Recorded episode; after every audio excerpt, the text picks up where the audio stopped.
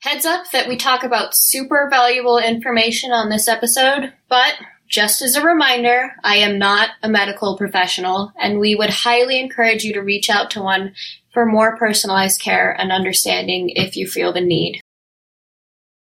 There's just a lot of things to talk about and we don't talk about them. And so I think that's the thing is like you might get on birth control and then it really starts to impact your mental health and you might just think it's normal. No, you can totally talk to your parents about that. You can talk to your doctor about that. You can change birth controls. There's a lot. Like you have a lot of power here to do what's best for your body.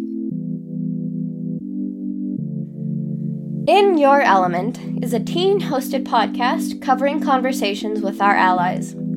I'm your host, Abby Jones, and I get to chat with some of the most inspiring people. Our guests will include educators, creators, and changemakers who will reflect on their teen years, what makes them feel the most in their element, and things they wish they had known as a teenager. In Your Element is a part of the Element Collective, the first gamified life skills mobile app for teen girls. Download the app to earn exclusive rewards and get connected directly with mentors like the guests that you'll hear from on the show.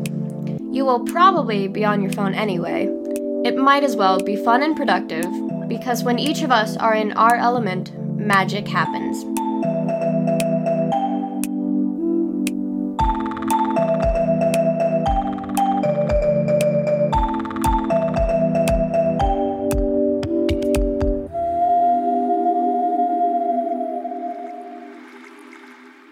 right, so we brought Kate back on. Um, we realized that we had mentioned birth control in her episode, and we thought that birth control was an important enough subject to do a whole mini episode on. Um, so, Kate, welcome back, and give me the give me the lowdown on birth control and um, what some myths about it are and stuff like that.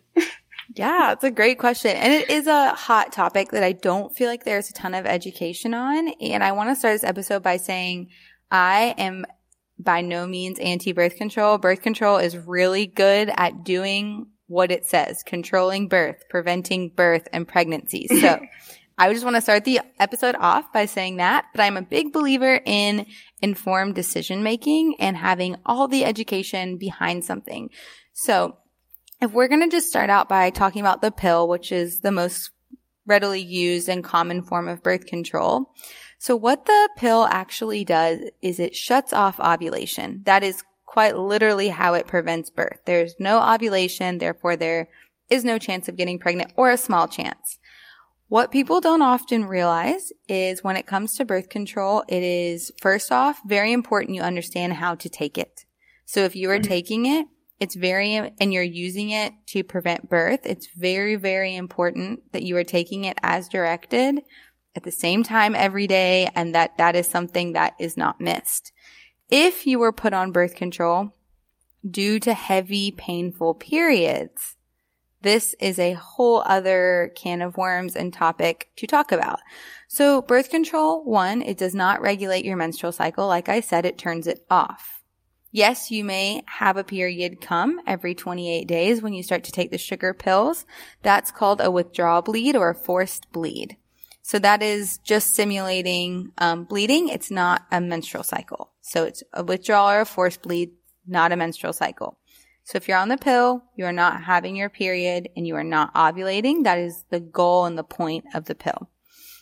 So when you're put on it for heavy, painful periods, the problem is, is usually when you come off of it, those same symptoms will return.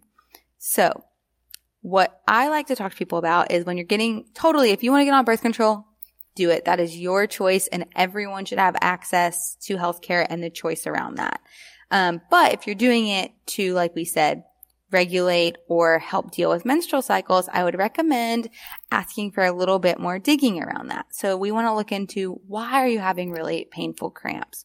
Why is the bleeding really heavy? Why are you having a lot of clots? Why are your mood swings, you know, more extreme than normal? Why are you feeling faint or dizzy?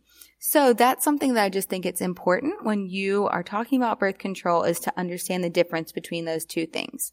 Using it to prevent birth versus using it to regulate the menstrual cycle. It does prevent birth when used correctly. It does not regulate the menstrual cycle. It turns it off. So I just want to repeat that to recap. So I think that's a great place to start. Do you have any questions based on anything I just said? Um, no. I mean, I just learned like a lot. I mean, I've been on birth control for my period for uh, a year or two now, I think. And I just figured it just was regulating it. That's so interesting. I would not have known that. You just blew my mind. and so that's the thing is birth control is typically synthetic hormones. And so what it does is it turns off um, the menstrual cycle. They all work slightly different. And we can also get into, so there's the pill, um, there's the implant. So an implant or an IUD are going to be the most effective for preventing birth. Um, those two. And then you also have, um, the pill like we talked about, implant, IUD, a patch. Patch does not have a lot of, it doesn't have the best effectiveness. It can fall off. There's a lot of yeah. like user error that can happen around there, but it is a form of birth control. Um, the shot, the Depo shot is also mm-hmm. another one, and that can be, again, prevent birth. None of those regulate the menstrual cycle. There is a copper IUD. Um, so the copper IUD is something that is non-hormonal and uses copper to prevent birth because it kills sperm.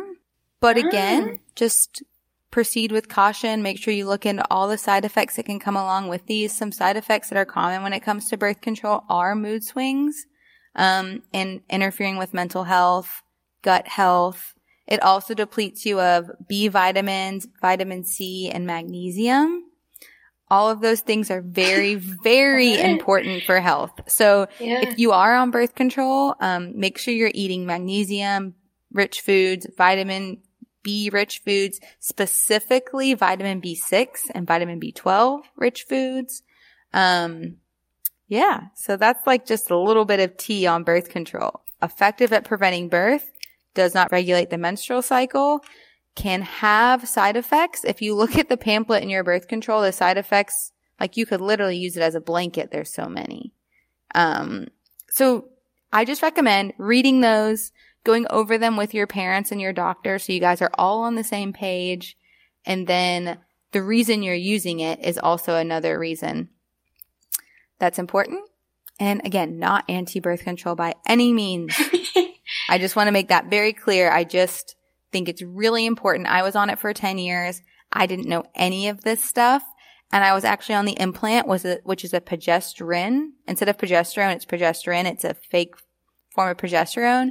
When I got off of it, my body actually couldn't produce progesterone on its own for two years because I had been on it for so long and it got lost in my arm and I had a period for two years straight. So there's oh, just God. a lot of things to talk about and we don't talk about them. And so I think that's the thing is like you might get on birth control and then it really starts to impact your mental health and you might just think it's normal. No, you can totally talk to your parents about that. You can talk to your doctor about that. You can change birth controls. There's a lot. Like you have a lot of power here to do what's best for your body.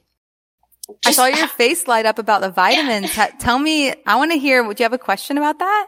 Um, no, I just wouldn't have known that because I have, um, some vitamin deficiencies because I have, so I have MS and, um, there are certain vitamins that are really helpful to, to prevent flare ups and stuff.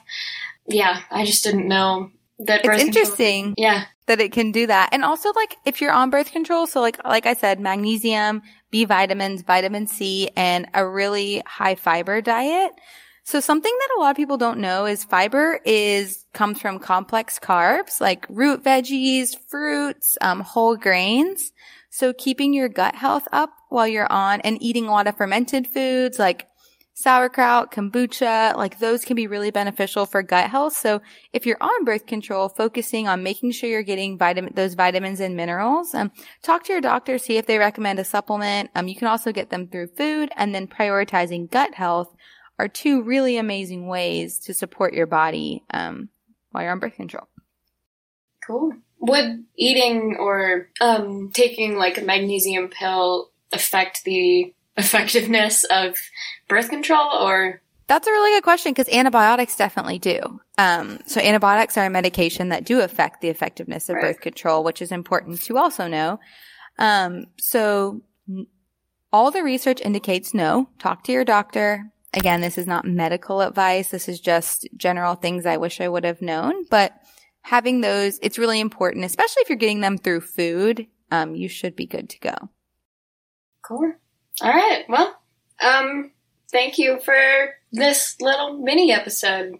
Um, I'm glad we got to do a, a little in depth dive into birth control. I learned a freaking lot. Thanks for having me. And if anything was confusing, we can follow up in the show notes. And I can also send you guys some good research on this too, so people can do their own research and their own homework and be their own empowered um, individual.